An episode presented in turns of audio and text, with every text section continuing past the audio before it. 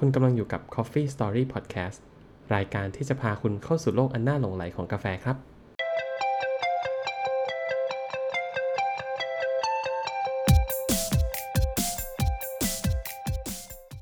สวัสดีครับทุกคน กลับมาพบกันอีกครั้งนะครับ กับ Coffee Story by The Poop Coffee นะครับ สวัสดีครับ อ่า ก็ห่างหายกันไปนานนะครับ พอดีทั้งทั้งผมแล้วก็เติ้ลบางทีเราก็แล้วก็เจมส์ด้วย เราก็แบบว่าไม่ตรงกันอย่างวันนี้ จริง ๆ เราก็มาแค่สองคนเนาะเออ เจมส์ก็ติดธุระกระทันหันพอดี ก็ก็เลยมา มาคุยให้ฟังกับคุณผู้ฟังทุกคนก่อนเนาะซึ่งจริง ๆ เมื่อเมื่อตอนสิ้นเดือนที่แล้ว เราก็มีส่งกาแฟไปให้ทั้งสองท่านแล้วนะฮะผู้โชคดีของเราทั้งคู่นะครับเอ๊ก็น่าจะไปได้ได้กันไปแล้วนะฮะ กับกัลยาณิวัฒนา 200 กรัมนะครับ ก็ พูดคุยกับเราได้เนาะใช่ไหมเติ้ลเราเราก็ตอบอยู่ใช่ feedback เป็นยังไงก็ก็บอกได้ครับว่าใช่ครับ เอาไปชงแบบไหน ติดปัญหาอะไรรสชาติมันอยากได้อยากดึงแบบไหนมากขึ้นอะไรอย่างนี้ครับ ซึ่งถ้าถ้าถามแบบนั้นมาคนที่ตอบว่าไม่ใช่ผมนะครับ ก็จะเป็นเติ้ลผมก็ไม่สามารถจริง ๆ แต่เดี๋ยว ยังไงเราพอรู้อะไรก็ก็จะตอบได้บ้าง แต่แต่ก็เชื่ก็อว่าทุก็กจะท่านตอบน่าตามโอเคที่แบเนาะบว่าเคยเทสอะเนอะ เออใช่ก็อาจจะเป็น general เออทั่วไปด้วย ใช่ครับ ซึ่งตอนนี้หลายคนก็ก็เข้ามาถามว่า เอ้ยโรงคั่วร้านนั้นอยู่ไหนอะไรไงก็ก็ถามมาได้นะครับ แต่ตอนนี้สั่งกาแฟเขาหมดแล้วนะ ที่ผมถามมา เดี๋ยวเดี๋ยวเขาอาจจะจะจะลองคั่วเป็นตัวใหม่แทนก็ก็คุยกับเขาได้ยังไงก็หลังไมค์มาได้นะครับ โอเคสำหรับวันนี้เราก็น่าจะเข้าเรื่องต่อนะเติ้ลอืมเออจาก episode ที่แล้วใช่ไหมใช่ ก็รอบที่แล้วเราเราก็จะพูดว่าแบบ การชงกาแฟมันมันยังไงเนอะเรื่องฟิลเตอร์ เรื่องเอสเปรสโซอะไรประมาณนี้เนาะใช่มาครับวันนี้ก็อยากจะมาคุยเกี่ยวกับตัว dripper เนอะเพราะว่าเราเราจะเห็นร้านกาแฟหลาย ๆ ร้านใช้กาแฟ specialty แล้วก็เสิร์ฟเป็นการ dripเพราะมันค่อนข้างจะง่ายนะมันก็แค่เอากระดาษฟิลเตอร์มาใส่ แล้วก็ใส่กาแฟแล้วก็ drip ทีเนี้ยเออมันก็จะค่อนข้าง เราจะไปเจอหลายๆร้านที่เอ้ยทำไม dripper มันไม่เหมือนกันวะอืม จริง ใช่ไหม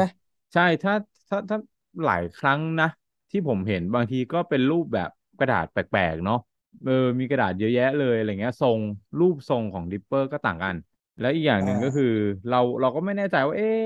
ไอไอไอสิ่งที่เติ้ลพูดว่ามันดูเหมือนง่ายเนี่ย จริง ๆ แล้วมันก็ก็อาจจะไม่ง่าย ถูกไหมอื มแต่แต่เออมันกาแฟมันไม่มีอะไรง่ายง่ายขนาดนั้น เออ มันก็ขึ้นอยู่กับความพอใจของแต่ละคน วันนี้เติ้ลก็อ่าเลยจะมามาเล่าให้เราฟังเป็นซีรีส์ dripper นะ สืบต่ออืมจากคเป็รั้นงที่แล้วเป็นเนาะเป็นทรงของ dripper เนาะเออจะได้ครั้งแบบนี้ครั้งนี้เราจะมาคุยเรื่องเรื่อง type แล้วกัน หรือเรื่องชนิดหลักๆ แล้วกันนะเติ้ลที่อ่าที่มีใช่แล้วเออมางั้นเอาเลยเดี๋ยวผมเป็นผู้ถามเหมือนเดิมครับสำหรับวิดีโอนี้อืมเริ่มเลยจัดไปก็ เอาทรงก่อนริปเปอือมร์มันก็จะมีมันจะมีทรงที่มาตรฐานแบ่งออกเป็นชัดๆเนาะประมาณสามสามประเภทอืมแบบแรกคือที่เราจะเห็นกันบ่อยๆ ก็จะเป็นทรงกลวย อย่างเช่น ยี่ห้อของ Hario V60 อืมอันนั้นก็จะเป็นกลวยนะแบบที่สองก็จะเป็นแบบที่เรียกว่าคางหมูอืมมันก็จะเป็นแบบลักษณะเหมือนด้านหนึ่งมันจะเป็นเป็นแบนอืมๆแล้วก็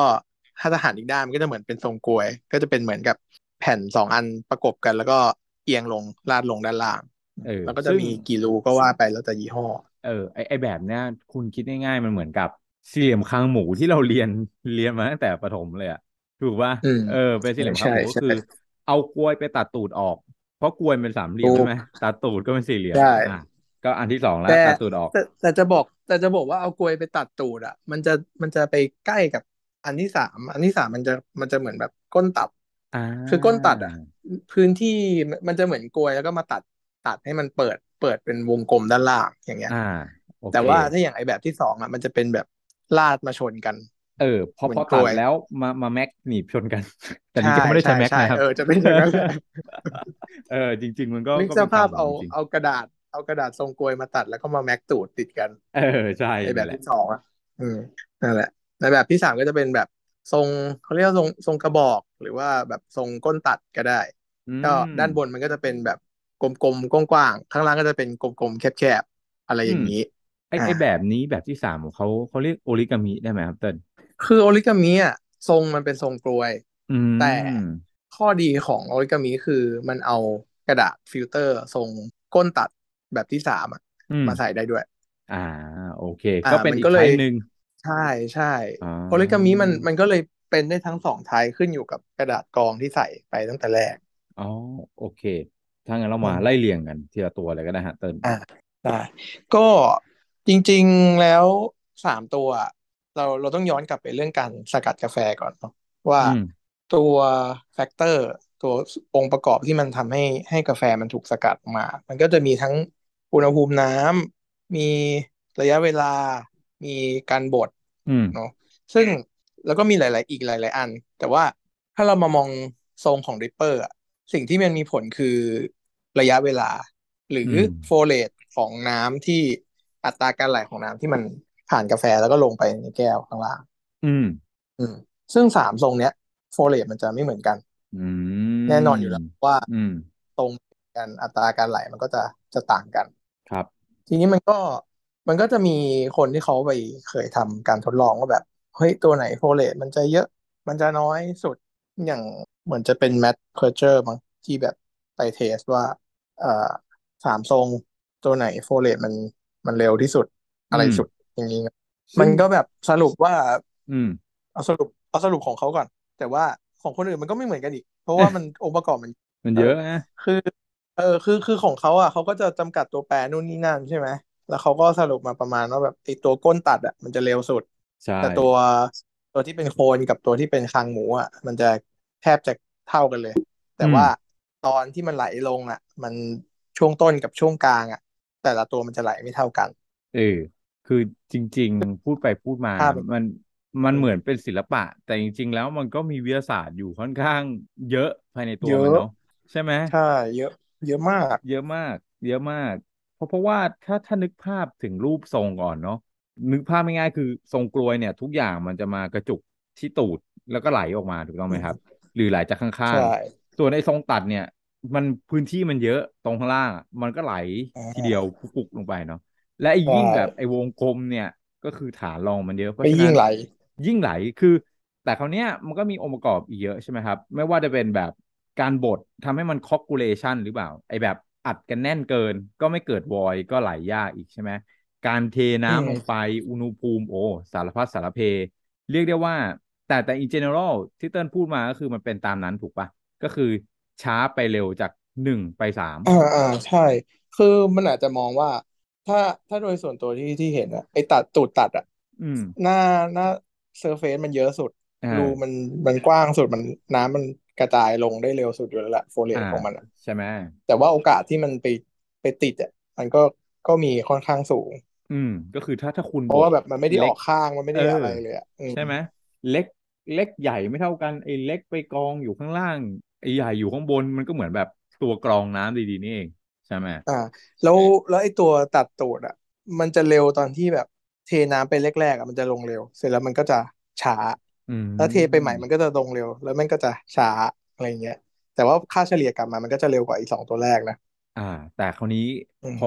เวลาดูเฉลี่ยเนาะแต่เวลามันดูโปรเซสแต่ละแบบสิบวิหรือยี่สิบวิเนี่ย มันจับหลักที่ต่างกัน เพราะเพราะฉะนั้นจริงๆเวเวลาทุกคนทำก็ก็ต้องถามลึกๆนะครับ เวลาเขาบอกว่าดิฟกี่วิกี่นาทีเนี่ย ต้องไปดูด้วยว่ารูปทรงที่เขาใช้เนี่ย มันคือทรงไหนใช่ไหม ถ้าถ้าใช้ใช่ต่างจากคุณเนี่ย ก็แน่นอนว่ามันน่าจะเป็นสูตรที่ต่างไปเนาะถูกก็ก็ต้องพยายามพยายามหาพยายามเล่นกับมัน เพื่อเพื่อให้ได้รสชาติที่คุณที่คุณเหมาะที่สุด อะครั้งนี้มาต่อ อืม มาต่อที่ที่เติ้ลเออบอกมาหลังจากแบบ อะ Matt Perger เขาเขาเขาน่าจะทำทำเอ่อวิธีการทดลองแบบหนึ่งแล้วได้ผลลัพธ์มาแล้ว แต่คราวนี้ที่ที่เติ้ลพบมันคืออะไรอีกนะคือที่เคย test ด้วยตัวเองอืม บ่อยครั้งก็มันก็เร็วไอตัวตัวนั้นมันก็เร็วจริง ๆ แหละ ไอตัวตัดก้นตัดแบบที่สามอะเนาะอืมแต่ว่าเราจะเห็นว่าทั้งสามตัวรสชาติมันจะต่างกันเฮ้ยมันบมันนชัดบนที่มันชัดมากเลยว่าว่ารสชาติมันต่างกัน อืมคือคือด้วยความที่มันมีการแบบเอ่อโฟเลตมันช้าเร็วไม่เท่ากันเนี่ยมันเกิดการการแช่ของกาแฟที่ไม่เท่ากันอีกอืมทำให้การสกัดกาแฟรสชาติมันก็เลยออกมาแตกต่างกัน แน่นอนโอ้แต่ทีเนี้ยมันก็ก็แบบเฮ้ยทรงนี้รสชาติมันมันต่างกันแบบนี้ คืออย่างอย่าง SCA อะเขาจะบอกว่าแบบมันมีแนวโน้มที่จะต่างกันรสชาติประมาณไหน อย่างพวกก้นตัดเนี้ยเขาจะบอกว่าแบบมันจะได้พวกผลไม้ตากแห้ง หรือความกลิ่นดอกไม้ เยอะกว่า อืมทรงกลวย อ่า แต่ทรงกลวยมันจะแบบพวกพวกเบอร์รี่ พวกความแอซิดิกซิตรัสมันจะ หนักกว่า มันจะชัดมันจะแบบฉูดฉาดกว่า โอ้เอ๊ะอย่างอันี้นต้นี้องคือต้คือองเขาใช้ถามคำว่าแนวแนวโน้มนะแนวว่ารสชาติมันจะแบบอ่าบนเมล็ดตัวเดียวกัน ต้องถามเต้นเพิ่มนิดนึง แล้วเท่าที่ลองมาเนี่ย ถ้าเป็นคนแบบปกติธรรมดานี่มันมันแยกได้ไหมไอสิ่งที่เขาบอก มันจะแยกได้บนกลิ่นกับ body ซะเยอะโอ้คือคือความฟุ้งของกลิ่นอะ มันจะมันจะต่างอืมคือที่เคยใช้แบบกรวยกับก้นตัด ถ้าตัวไหนที่แบบดอกไม้ ชัดๆเงี้ยก้นตัดมันชัดกว่าจริงอืมๆมันเหมือนถ้าถ้าให้ใช้เทคนิคตอนดิฟอะด้วยทรงกลวยอะคือไปดิฟช่วงเกือบจะถึงขอบซะเยอะ แล้วก็ให้มันแช่นานๆอ่าคือพอยิ่งมันแช่นานอะกลิ่นกลิ่นดอกไม้มันฟุ้งกว่า แต่แต่ก็ต้องรับรองเลยว่าคือก้นตัดมันมันชัดกว่าเยอะอืมตัวกลิ่นดอกไม้นะอย่างนี้เริ่มอันเริ่มนี้สเทียบนุบกนละเมล็ดเดียวกันเลย เออเริ่มเริ่มสนุกแล้ว แสดงว่าถ้าถ้าหากคนที่มีแนวโน้มชอบไปทางดอกไม้ เพราะฉะนั้นการเลือกทรงกรวยที่มันเป็นตัดต้องบอกเลือก dripper ที่เป็นทรงตัดเนี่ย อาจจะเหมาะกับคุณมากกว่า ใช่ไหมแต่ถ้าใครแบบใช่ถ้าชอบชอบเบอร์รี่หน่อยๆ citrus เปรี้ยวๆไปเลือกแบบอ่า V60เนี้ยอ่า ก็ต้องไปกรวยเลยอืมนอกจากนี้มันจะมีเรื่องเรื่อง body ด้วย ความอ่าความราวความกลมของอืมกาแฟ ตัวที่แช่เยอะกว่าอย่างก้นตัด หรือว่าตัวคางหมูอะมันจะได้ ส่วนเนี้ย เยอะกว่าทรงกลวยอืมบนกาแฟเท่ากันเรโชน้ำที่เท่ากัน โอ้มันถ้ามันตัวบอดี้เยอะกว่าอ๋อได้บอดี้เยอะกว่าทั้งทั้งทั้งที่ก้นตัดกับกับคางหมูมันมันไหลเร็ว อืมโอ้แปลกไหมแปลกแปลกมาก อันนี้แปลกมากอ๋อคือแต่แต่เท่าที่คิดอะเวลาเราเราบดสำหรับก้นตัดกับเราบดสำหรับ V60 อะสูตรแต่ละเมล็ดมันก็ไม่เท่ากัน แต่ว่าอ่าถ้าเราบดให้มันแบบ ให้ extraction มันเปอร์เซ็นต์มันพอๆกันอะความรู้สึกถึงความ balance ของของตัวกาแฟกับ body อะก้นตัดกับตัวคางหมูอะมันจะเยอะกว่า อืมก็คือจริงๆแล้วเติ้ลกำลังจะบอกว่าในใน dripper เนี่ย เวลาเรามีเมล็ดกาแฟยังไงคุณต้อง customize การบดให้เหมาะกับ dripper แต่ละตัวเนาะเพื่อเพื่อให้มันได้สิ่งที่ดีที่สุดของ dripper นั้นๆ และวิธีการการทำแต่พอได้ใช่กาแฟแล้วออกมาแล้วเนี่ยอืม คือพอคุณเปรียบเทียบคุณจะรู้เลยว่า ไอ้สองกับสามที่บอกไปเนี่ย body จะกลมกว่า ใช่ไหมอ่าถูก แต่หนึ่ง body จะจะไม่กลมแต่มันจะโดดเด่นอย่างเงี้ยเหรอ มันจะแบบมีกลิ่นที่เด่นมา อ่ายกยกเป็นเคสแล้วกันเออว่าเคยดริปกาแฟแบบตัวเบอร์รี่จ๋าๆอย่างอย่างเอธิโอเปียตัวหนึ่งอืเทสโน e เขามีบอกว่าเอ่อซิตรัสเบอร์เอ่อบลูเบอรี่แล้วก็มีทอฟฟี่เอ r ร์เกร อะทัฟมีฟี่สี่เอตัวอเกเรอะทอฟฟี่แล้วก็เอ r ร์เกรอื้อหือมันจะจะมีความหวานหวานทอฟฟี่แล้วก็รสสัมผัสมันเหมือนชาเอ r ร์เกเอรอเกอื้อหือทีเนี้ยพอพอตอนนั้น drip ด้วย V60 อะความแบบอืมความฉูดฉาดความเปรี้ยวความบลูเบอรี่มันชัดเจนมากเลยอืมแต่ว่ามันทอฟฟี่มันหาไม่ค่อยเจออือมความความหวานอะ ต้องบอกว่าความโซนที่เป็นโซนหวานหวานนวลนวลๆอะอืมด้วย V60 อะมันจะจับไม่ชัด อ่า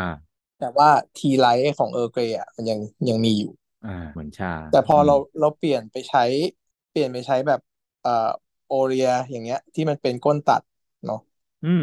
มันเริ่มมันจะนวลขึ้น แล้วทอฟฟี่มันมันชัดขึ้นมามากขึ้น แต่ในขณะเดียวกันอะบลูเบอรี่อะ drop ลงไปเยอะมากเลย โอ้ความฉูดฉาดความความเปรี้ยวรสชาติของมันอะมันจะลดลงไปแบบ เยอะสมพอสมควรเลย อืม ก็คือได้ได้ความกลมเข้ามาแทนที่เองอืม ค่อนข้างใช่ balance balanceอ่าแล้วก็หวานขึ้น อะก็ก็จะไปได้โซนโซนที่เติ้ลบอกอะแหละ ตั้งแต่แรกถูกไหมจะไปได้โซนใช่พวกกลิ่นเนี่ย มันจะไปอยู่กับ V60 แต่ถ้า body เนี่ยมันจะมาอยู่กับไอ้พวกทรงตูดตัด ใช่โอ้แต่ว่าพวกกลิ่นแปลกตรงที่ว่าไอ้พวกกลิ่นอื่นๆอะที่ไม่ใช่กลิ่นดอกไม้อะอืมเท่าที่ลอง V60ชัดกว่าอ้าวไม่รู้เหรอว่าเป็นเพราะวิธีการหรือเปล่านะ อย่างเช่นกลิ่นแบบ บางตัวที่มีสไปซ์โทแบคโคมีอะไรโซนโซนนั้นอะโซนควันควันๆโซนเครื่องเทศอืมวีซิตี้ชัดกว่าก้นตัด อืม โอ้แต่ส่วนเป็นคนดิฟเอาให้แบบเกือบสุดอะเออือมติดดิปติดหวานอยู่แล้วสำหรับตัวทรงกลวยอะนะอ่ามันก็เลยไปได้เยอะแบบนั้นหรือเปล่าไม่รู้ โอ้อย่างนี้ก็คือ เชื่อเชื่อว่าทุกคนที่ที่ได้ฟังเป็นเป็นมือใหม่ พอพอที่จะเห็นภาพแล้ว ซึ่งผมก็เป็นมือใหม่เหมือนนะ เพราะว่าจริงๆ ผมก็มี dripper อยู่ตัวเดียวก็คือตัว V60 ก็ไม่คิดว่าจะขนาดนี้ แต่แต่ถ้างั้นถ้าถ้าถามเติ้ลต่อไปในในส่วนของทั้งสามอันเนี่ย มีอะไรจะเสริมไหมก่อนที่ผมจะไปถามเกี่ยวกับ วัสดุที่จะเอามาใช้ในแต่ละดิปเปอร์แหละเอ้ยคือจริง ๆ ต้องต้องให้ทดลองกันเองว่าแบบชอบสไตล์ไหน เพราะว่า ถึงแม้จะมี dripper ที่มันชูรสชาตินั้นๆ แล้วอะอย่างเช่นบอกว่าก้นตัดมันไปชูหวานมากกว่า อืม แล้วเราจะมาคิดว่าแบบเฮ้ยเราซื้อเมาเล็ดกาแฟตัวนี้มา taste note มันมันไปโซนหวาน โซน dried fruit เราต้องแบบเฮ้ยไปใช้ก้นตัดหรือเปล่า มันกลับกลายเป็นว่าทุกๆวันประจำวันอะมันจะมีตัวที่เลือกใช้อยู่ตัวเดียว แล้วอ่าเราจะ adjust การการชงอะเพื่อให้เหมาะกับเมล็ด มากกว่าที่อยู่ดีๆ แบบ เปลี่ยน dripper มาใช้เพื่อเมล็ดตัวนี้ อ่า ก็ก็คือจริง ๆ ถ้าบอกตรงๆทุกๆวัน คุณก็คุณก็ใช้ดิปเปอร์ก็ยังใช้ V60 เออก็ใช้ V60แหละแต่เหมือนกับสมมุติถ้าถ้ามีกาแฟอะไรที่ที่อยากลองเพื่อเพื่อดึงรสต่างกัน ก็อาจจะไปใช้ในรูปแบบอื่นถูกไหมเพราะว่าเราเราถนัดอ่าใช่อุปกรณ์นี้มากสุด เพราะฉะนั้นก็ใช่ไม่ต้องน้อยใจหรืออย่าเพิ่งไปเสียตังค์ถ้าหากคุณคุณยังแบบไม่ไม่รู้สึกว่ามันจะต้องเปลี่ยนใช่ไหมถูกเออ ทีนี้มันมันก็จะมีแบบมันจะมีโอกาสในการใช้ว่าแบบ อยากลองเออแล้วหรือว่าแบบทำไมทำไมไม่ชัดอย่างที่เทสโนตมันมันมันเขียบนอกไว้อ่าหรือมันมีเทสโนตอื่น ๆ ที่แบบไม่เขียนหรือเปล่า เราก็อาจจะอ่าลองเปลี่ยนเพื่อเพื่อใช้ใช้แล้วแบบ taste ดูว่าเฮ้ยมันมีอะไรที่ต่างกันไหมอ่าก็คือเป็นเหมือนแบบถ้าเราคุณมีเวลาเนาะ ไม่ไม่ได้คิดว่าเฮ้ยวันเนี้ยตื่นมาต้องกินกาแฟ แต่เราอยากจะมีเวลาลองซื้อกาแฟใหม่มา อยากลอง taste note ในนั้นให้ครบ ก็ไปเป็นทางเลือกในการใช้ใช้ dripper ตัวอื่น ใช่ไหมแต่ใช่ กับอีกอันหนึ่งที่ที่จะเห็นชัดคือการดริปกาแฟคั่วตั้งแต่กลางกลางเข้มเข้มอืมจะถ้าแนะนำอะแนะนำให้ใช้พวกก้นตัดหรือไม่ก็คางหมูอืม เพราะว่าการใช้ทรงกลวยอะแล้วโฟเลตมันสูงอะมันทำให้บางทีจะรู้สึกว่าไม่ไม่ได้ไม่ได้ความความ balance ที่ดี ในอ่าในกาแฟที่มันควรจะ balance ซึ่งซึ่งเขาเขาคั่วมาเขาได้เวลลอปน้ำตาลในนั้นมาให้แบบเฮ้ยมัน balance มันหวานแล้วอะแต่ว่ามา drip ทรงกรวยอะมักจะไม่ไม่อร่อย อืม เพราะฉะนั้นถ้าซื้อมาก็อย่าเพิ่งไปโทษเจ้าของร้าน อาจจะอาจจะดูก่อนว่า ว่าคุณใช้อะไรถูกไหม แล้วอ่าหลังจากนั้นเนี่ย เราเราค่อยลอง adjust ถ้าไม่ได้เข้าไปบอกเขาดูว่าเฮ้ยทำไมไม่เป็นอย่างนั้น อ่า ก็น่าสนใจนะ นี่นี่ก็เป็นความรู้ใหม่ของผมเหมือนกันนะฮะว่า เออมันมันค่อนข้างแตกต่างกันขนาดนี้เลย กับเออกับที่อยากฝากอีกอันหนึ่งอะ คือ เราจะเคยเห็นกาแฟที่เขียนว่า Omni Roast อืมก็คือแบบคั่วไว้สำหรับฟิลเตอร์ด้วยเอสเปรสโซ่ด้วยอ่าแต่แต่คำเนี้ยมันไม่ได้นิยามว่าแบบ อันไหนจะต้องอร่อยกว่า หรือมันจะต้องอร่อยทั้งคู่อืมเคยคิดว่า Omni Roast อะมันจะเหมาะกับไปด้านทางที่แบบ Aeropress หรือว่าแบบเป็นก้นตัด หรืออะไรที่มันต้องมีการแช่ใช่ไหมอืมแต่กลายเป็นว่าที่เท่าที่ taste มาไม่เหมือนกันสักโรงคั่วคือสรุปมันอยู่ที่โปรไฟล์ของของเมล็ดกาแฟอ๋อผมว่าเดี๋ยวเราเก็บเรื่องนี้เอาไว้คุยกันได้อีก episode หนึ่งเนี่ยนะครับอันนี้เออผมผมก็ลืมไปจริงๆเออ คือมันมันมันมีเรื่อง ปกติเราเราได้ยินเนาะเราคุยกันมาแบบสักพักแล้วเรื่องเรื่องการโรสเต d ถูกไหมเป็นคั่วอ่อนอืมคั่วกลางคั่วเข้ม แต่เนี้ยมันมีคั่วอีกแบบหนึ่งถูกไหมว่าเขาคั่วเพื่อฟิลเตอร์คั่วเพื่อเอสเปรสโซ่แต่อาจจะเป็นคั่วกลางเหมือนกันอย่างนี้ถูกไหมอ่าใช่ เออ แต่แต่เขาก็จะคั่วคั่วให้เหมาะกับกับสิ่งที่คุณจะเอาไปใช้ มันก็เลยมีคำนิยามคำว่า omni omni ก็คือทั้งหมดใช่ไหมก็ omni roast เลย ไม่ว่าจะเป็นแบบแบบไหนคุณได้หมดเออเดี๋ยวนี้มามาว่ากัน แต่สิ่งที่เต้นกำลังจะบอกก็คือ อย่าไปเชื่อคำว่าออมนิโรสแล้วแล้วมันจะแบบโดดเด่นทั้งหมดได้ได้หมดอืมทั้งคู่ คุณก็ต้องมา adjust อยู่ดีถูกใช่ไหมเออ ก็ก็ต้องหากันอยู่ดี อืมถ้ามันต้องหาตัวที่เราเรากินแล้วเราชอบ เออ แบบใช่ชอบด้วยส่วนตัวอะไรเงี้ยแล้วตอนนี้ส่วนตัวเติ้ลมีไหมตัวไหนซื้อกินประจำหรือก็ยังหาอยู่เรื่อยคือกินประจำจะมีพวกพวกโคลัมเบีย คือจะโคลัมเบียที่เป็นแบบโคลัมเบียพีชที่บ้านอะกินกันเยอะ ก็เลยต้องซื้อประจำอืมแต่ว่าส่วนตัวจะจะเปลี่ยนไปเรื่อย อ่าถ้าก็เป็นฟิลเตอร์นะเออก็ยังไม่หาตัวจบ เราก็ยังไปเรื่อยๆต่อ ไม่มีตัวจบ ไม่มีตัวจบ ตัวจบไม่มีอยู่จริงสำหรับเติ้ลแล้วใช่แล้วยิ่งช่วงช่วงเนี้ยกาแฟไทยอะ แต่ละไร่โอ้โหแต่ละที่เขาแบบโอ้โห process อย่าง process ดีมาก natural อะออกมาก็ดีสุดคือสุดแบบยอดเลยอะ ใช่ มันมันมาไกลมาก มันมันไม่ได้เหมือนช่วงช่วงที่แบบ เฮ้ยเอากาแฟพันธุ์แบบเกชามาปลูกที่น่านหรืออะไรอย่างเงี้ย มันอืม มันมันไปอีกแบบนึงคือมันเอากาแฟไทยมาทำให้มันดีขึ้นในเออ ทุกๆ process ใช่ เท่าที่ผมอ่านผมว่าขนลุกเลยนะ คือ คือมันมันไม่ได้หยุดแค่เอาของดีมาปลูกกับเราแล้วอะแต่คือมันเริ่มจากอืมแบบการปลูกเพื่อคัดของดี การเอาของดีมา process เอาของดีมาเก็บ มันมันแบบมันไปเยอะมาก แล้ว เราเราเราเรียกได้ว่าบางโรงคั่วนี่ถึงแย่งกัน F เลย ผมว่าหลายหลายคนรู้ เออ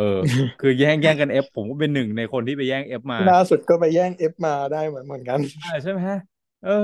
เฮ้ยผมผมว่านั้นน่ะ จริง ๆเขาอร่อยนะที่ไปแย่ง F อะขายขายราคาดีด้วยใช่ปะอ่าใช่ไม่ถ้าไม่ถ้าเทียบถ้าเทียบกับแบบคุณภาพที่มันได้อะเออ ผมว่าพอฟัดพอเหวี่ยงเลยคือ กินกาแฟไทยกับกินกาแฟนอกนี่ กาแฟไทยโปรเซสดีๆ ผมว่าเริ่มมาแล้วนะเติ้ลต่างต่างจากแรก ๆ ที่เราทำเลยเนาะที่อืมที่เราต้องไปเบนที่เราต้องไปหากาแฟนอกมาใส่อะไรอย่างเงี้ย เดี๋ยวนี้ใช่อะโอ้โห กาแฟไทย เดี๋ยวนี้กาแฟไทยคือดีขึ้นเยอะ เยอะเลยsingle origin ผมว่าสู้ได้ ก็แนะนำเลยอะถ้าถ้าหลาย ๆ คนลองเข้ามาก็ก็ลองกาแฟไทยดู ลองจริง ๆ ต้องบอกว่าลองเปิดใจกับกาแฟไทยดูเมื่อก่อนคือจะรู้สึกว่ากาแฟไทยมันจะมีกลิ่นเฉพาะตัวที่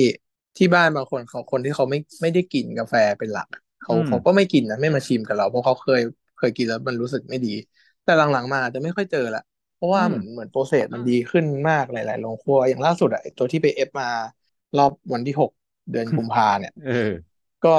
พอดีแก๊สแล้วมาชงแล้วคือแบบดี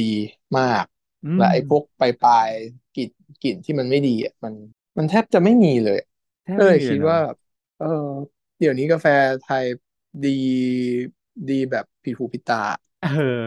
วงการมันเดเวล็อปแบบเร็วมากเลย ต้องต้องบอกว่า ผมก็ไม่ได้ตามใกล้ชิดนะ แต่ผมรู้สึกว่าในช่วงเนี่ย ช่วงช่วงโควิดที่ผ่านมาเนี่ยแหละ คือผมรู้สึกโหมันมันไปไกลมากเลย จากตอนนั้นที่ที่ยังยังมีประเด็นเรื่องเรื่องกาแฟแต่งกลิ่นใช่ไหมเติ้ลมันมันมันอ๋เริ่มมีอเออ มันจะเริ่มมีแบบเออกาแฟแต่งกลิ่น ตอนนั้นก็ อะวงการกาแฟก็คือมันคัก็กจะกันทีหนึ่งค่อนข้าง ค่อนข้างมีคนแบบมีคนชอบก็ชอบไปเลย คนเอไม่ชอบอก็ไม่ชอบเลย ใช่ใช่เถียงกันเยอะ แต่ตอนนี้มันเป็นแบบไปอีกขั้นหนึ่งแล้วเอาเอาโปรเซสดีๆมาสู้กัน ก็ก็จไปอีริกงๆขั้นหเขานึ่งน่าจะทดลองมานานแล้วนะแต่ว่าแบบเพิ่งเราเพิ่งมาเห็นผลลัพธ์แบบชัดๆกันเดี๋ยวนี้เนาะเป็นเพราะจริงสมาคมกาแฟไทยเขาก็ทำมามานานมากแล้วเออจริงจริงนี่ก็มี commercial scale มาแล้วอะนี่เดี๋ยวก็จะมีโรบัสต้าที่แบบดีออกมาๆใกอีล้กใกล้ใกล้จะออกใกมาล้อีคลกอดใช่ เออผมผมก็อยากเปิดใจเหมือนกันนะ คือหลายครั้งที่ลองเนี่ยเขาตอนนั้นเคยเคยมีคนเอามาให้กินครั้งหนึ่งก็ก็รู้สึกว่าดีขึ้น แต่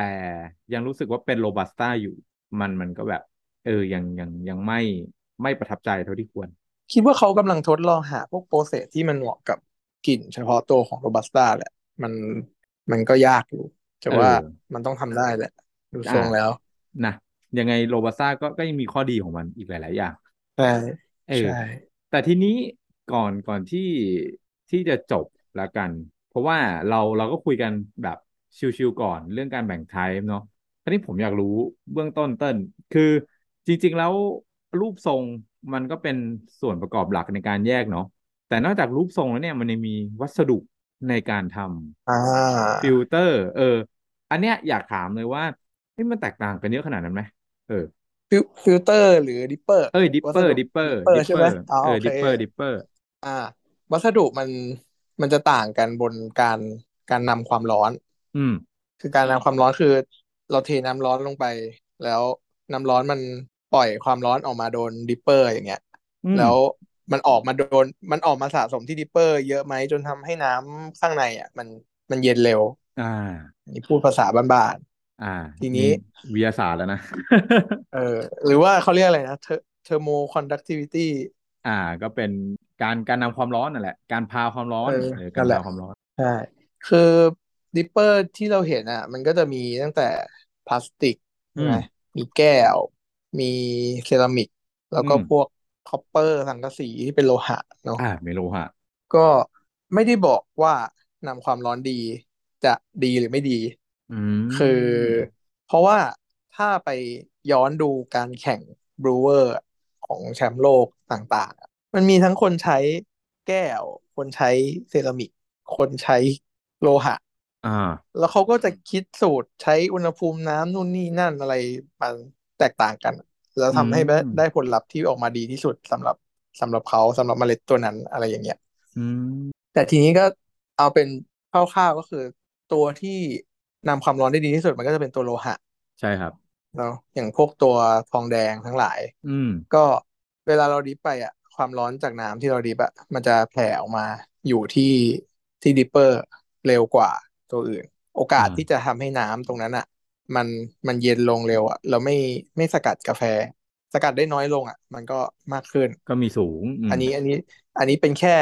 เขาเรียกอะไรนะเป็นแค่ General ทฤษฎีเอเอออเป็น general แต่ว่ามันก็มีวิธีแก้อย่างเช่นดิฟดิฟน้ำถี่ขึ้น อืม อะไรอย่างนี้ ก็ก็คือพอดิฟจริงๆถี่ขึ้นแล้วก็อืมควบคุมอุณหภูมิให้มันแบบเท่าเดิมไปเรื่อยอ่า เนี่ยอะกำลังจะบอกคือมันมันมันก็มีสูตรในการทำถูกไหมไม่ใช่ว่าเขาทำออกใช่มาแบบ เออทำออกมารู้รู้อยู่แล้วมีข้อเสียก็ทำมางั้นงั้นๆแต่จริงๆมันใช่มันมีวิธีวิธีในการชง เพื่อเพื่อให้ได้ความอืมสม่ำเสมออยู่แล้วก็สูตรที่ต่างกันออกไป แต่คราวนี้ที่หลักถูกๆที่มันต่างเนี่ยมันคือราคาวัตเติ้ล ใช่ราะว่าใช่ไหมวัสดุต่างกันราคาเนี่ย เป็นตัวแปร ทีเนี้ยถ้าถ้ามาดูว่าแบบ เอ้ยไอ้ตัวที่มันกักเก็บความร้อนให้มันยังอยู่กับน้ำได้เยอะอะมันก็จะมันรองลงมามันก็จะเป็นพวกเอ่อพลาสติกแก้วเซรามิกอ่าอะแก้วคือเซราดีมิกนะอืม แล้วแต่ว่าตัวเซรามิกอะ ถ้าเราเลือกไม่ดีอะ เราจะเจอแบบที่มันมันแอบแตกข้างในโดยที่ตาเรามองไม่เห็นก็มี โอ้หรือการขึ้นรูปแล้ว แล้วไอ้ที่ที่ที่เป็นการตัวพาน้ำอะ มันไม่อืมเท่ากันก็มีอืมอันนี้ก็จะมีผลกับกับการสกัดกาแฟมากกว่าไอ้ไอ้เรื่องอุณหภูมิอีกอ่าเพราะฉะนั้นไอ้ตัวเซรามิกอะจะต้องจะต้องเลือกให้ดีกับอีกอย่างแม่งหนัก เออ แล้วมันมันผมมันยากมีโอกาสแตกด้วยไหมใช่เวลาล้างใช่ไหมแต่ว่าเซรามิกอะไม่ค่อยแตกนะไอ้ตัวแตกอะแก้ว แก้วหายแก้วเนี่ยของจริงแก้วแตกบ่อยมากเลย เออ ผมก็เลยไปเลือกใช้พลาคือสติที่กบ้านเลยที่บ้านเคยซื้อ V60 แบบแก้วมาใช้ไปสามสี่เดือนแตกแล้วอันนี้คือเลยเลิกมันตกแตกถูกไหมไม่ไม่ใช่ว่าเขาห่วยแล้วแตกเองหรือว่า เออแค่แบบวางล้างจานแล้วกระแทกปุ๊บมันร้าวแล้วก็เลยร้าวแล้วก็บินไปเลย ก็เลยแบบเออไม่ใช่ละใช่มันแต่ว่าถ้าถ้าย้อนอืมกลับมาเรื่องราคา อืม ก็ถ้าแนะนำก็คือคือพลาสติกนะส่วนตัวอ่าแนะนำพลาสติกเพราะใช้พลาสติกอ่าคือเบาพกพาง่าย ถูก แล้วก็ไอตัวการเก็บความร้อนมันค่อนข้างดีอ่าไม่ต้องระวังมาก เหมาะสมกับการใช่กินแบบทุกๆวัน ใช่ไหมถูกราคาโอเคเนาะพลาสติกดิฟเนี่ย ถือว่าเป็นการลงทุนที่ที่ค่อนข้างคุ้ม ซื้อมาก็อยู่ได้นาน ผมซื้อมายังอยู่อยู่เลยตั้งตั้งแต่ตั้งแต่ตอนนั้นมาก็ก็ยังโอเคอยู่ เออยังแต่ใช้ได้เรื่อยๆแต่พลาสติกอะมันมันก็จะมีหลายเกรด อ่า ใช่เลยอะอย่างอย่างของ V60 กับของร้านหกสิบาทเนี่ยพลาสติกโอ้มันก็จะ อ่า แน่นอนคนเนาะละเกรดกันเออเออ ก็คือ เคยเจอแบบที่โดนน้ำร้อนหนักๆเราย้วยก็มีโอ้ย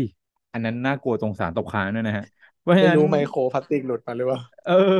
เวลาซื้อก็ก็เลือกกันนิดนึงไม่อยากเห็นกับของถูกมาก เอาที่แบบยี่ห้อในตลาด ผมผมว่ามันมันพอไว้ใจได้เนาะแต่ที่ถูกไปคุณก็ต้องก็ต้องระวังเรื่องความร้อนอะไรนิดนึงด้วย เออ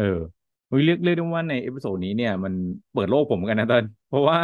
ไม่ไม่ได้กินตัว drip มานานแล้วเรียกเรียกได้ว่า เออ เข้าใจมากขึ้นแล้วก็อยากลองเลยว่ะ เดี๋ยวไว้ไว้มีแต่โอกาสแต่จนี่ริต้งองซื้อๆถ้าอืมถ้าเสริมอะ Aeropress ที่ที่แบงค์ใช้อยู่ประจำอะอืมนับเป็น dripper เหมือนกันนะอ้าวแบบเหรอก้นตัดอ๋อ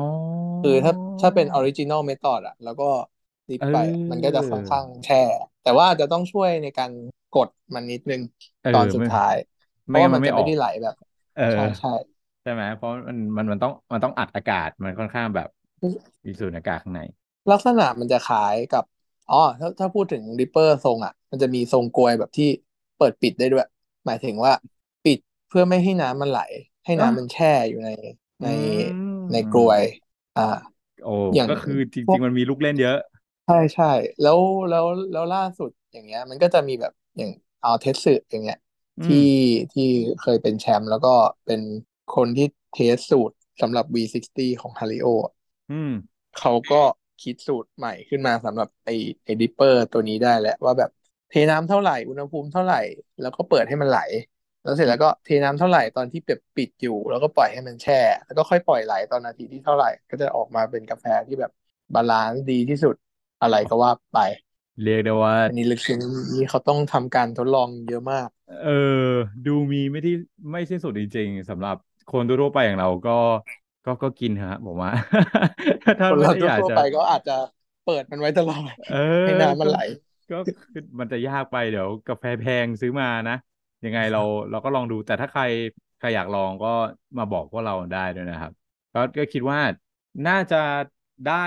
อะไรไปพอสมควรเนาะ กับ episode นี้ค่อนข้าง fulfill ผมเหมือนกัน เต้นมีอะไรจะฝากคุณผู้ฟังไหมฮะ ก็ต้องกาแฟมันเป็นเรื่องของรสชาติที่เราชอบ แล้วก็เรื่องทดลองแหละว่าเราถนัดแบบไหนชอบแบบไหน เราเจอเมล็ดแบบนี้เราแค่ขอแค่รู้ว่าแบบชงครั้งแรกแล้ว มันมันดีไปทางไหนได้มากกว่าแล้วเราปรับได้อันนั้นอะก็คิดว่าสุดยอดสำหรับโฮมบรูเวอร์แหละ อืม ดีครับ ก็สำหรับทีผมนี้ไอ้คำว่าไอ้อ่าคำว่าปรับได้ขนาดไหนเนี่ยอืมไม่รู้มันต้องลองใช้กาแฟเท่าไหร่ เออ ก็ก็ก็สักพักหนึ่งเนาะยิ่งมีกาแฟใหม่ ๆ ถ้าถ้าคุณไม่รู้ว่าปรับไปทางไหนเนี่ย ก็น่าใช้กาแฟเยอะเหมือนกันนะผมว่า ก็ค่อนข้างใช้เวลาเนาะแต่ยังไงก็ตามใช่ผมผมไม่เชื่อว่าไอ้ไอ้ dripper เนี่ยมันมันเป็น process ที่ที่ค่อนข้างไม่ไม่ได้โหดร้ายกับคุณมากขนาดนั้น คือ ต่อให้ชงไม่เก่งเท่าไหร่เนี่ย แต่ถ้าสูตรค่อนข้างค่อนข้างเป๊ะเนี่ย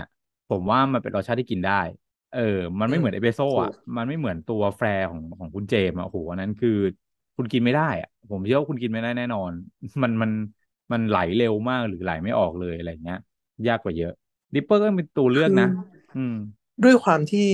แบบการที่น้ำมันมันมันผ่าน ผ่านไปลุแล้วหลาย ๆ อย่างที่เขาศึกษามาจนออกมาเป็นตัวตัว dripper แล้วอะมันเลยน่าจะช่วยลดไอ้พวกความเสี่ยงที่เราจะอาจจะเคยเจอสมัยโบราณ แต่เดี๋ยวนี้อาจจะไม่เจอแล้วด้วยแหละเออเพราะไม่งั้นเราจะรู้ได้ไงว่าแบบแม่งต้องเป็น V60 หกสิบองศา น้ำไหลหกสิบองศา เมื่อก่อนทรงกรวยมันอาจจะแบบแหลมกว่านี้ หรือว่าแบบกว้างกว่านี้กรณีเออ ก็ได้ มันก็หา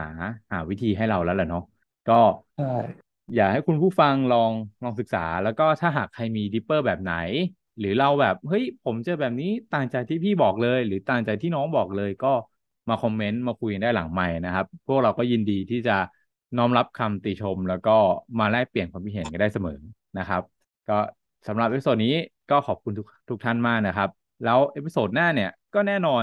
เรายังอยู่กับ Dripper the Series อยู่ ถ้าหากจะเป็นเรื่องอะไรก็ฝากติดตามมาด้วยนะครับ แล้วพบกันใหม่กับ episode หน้า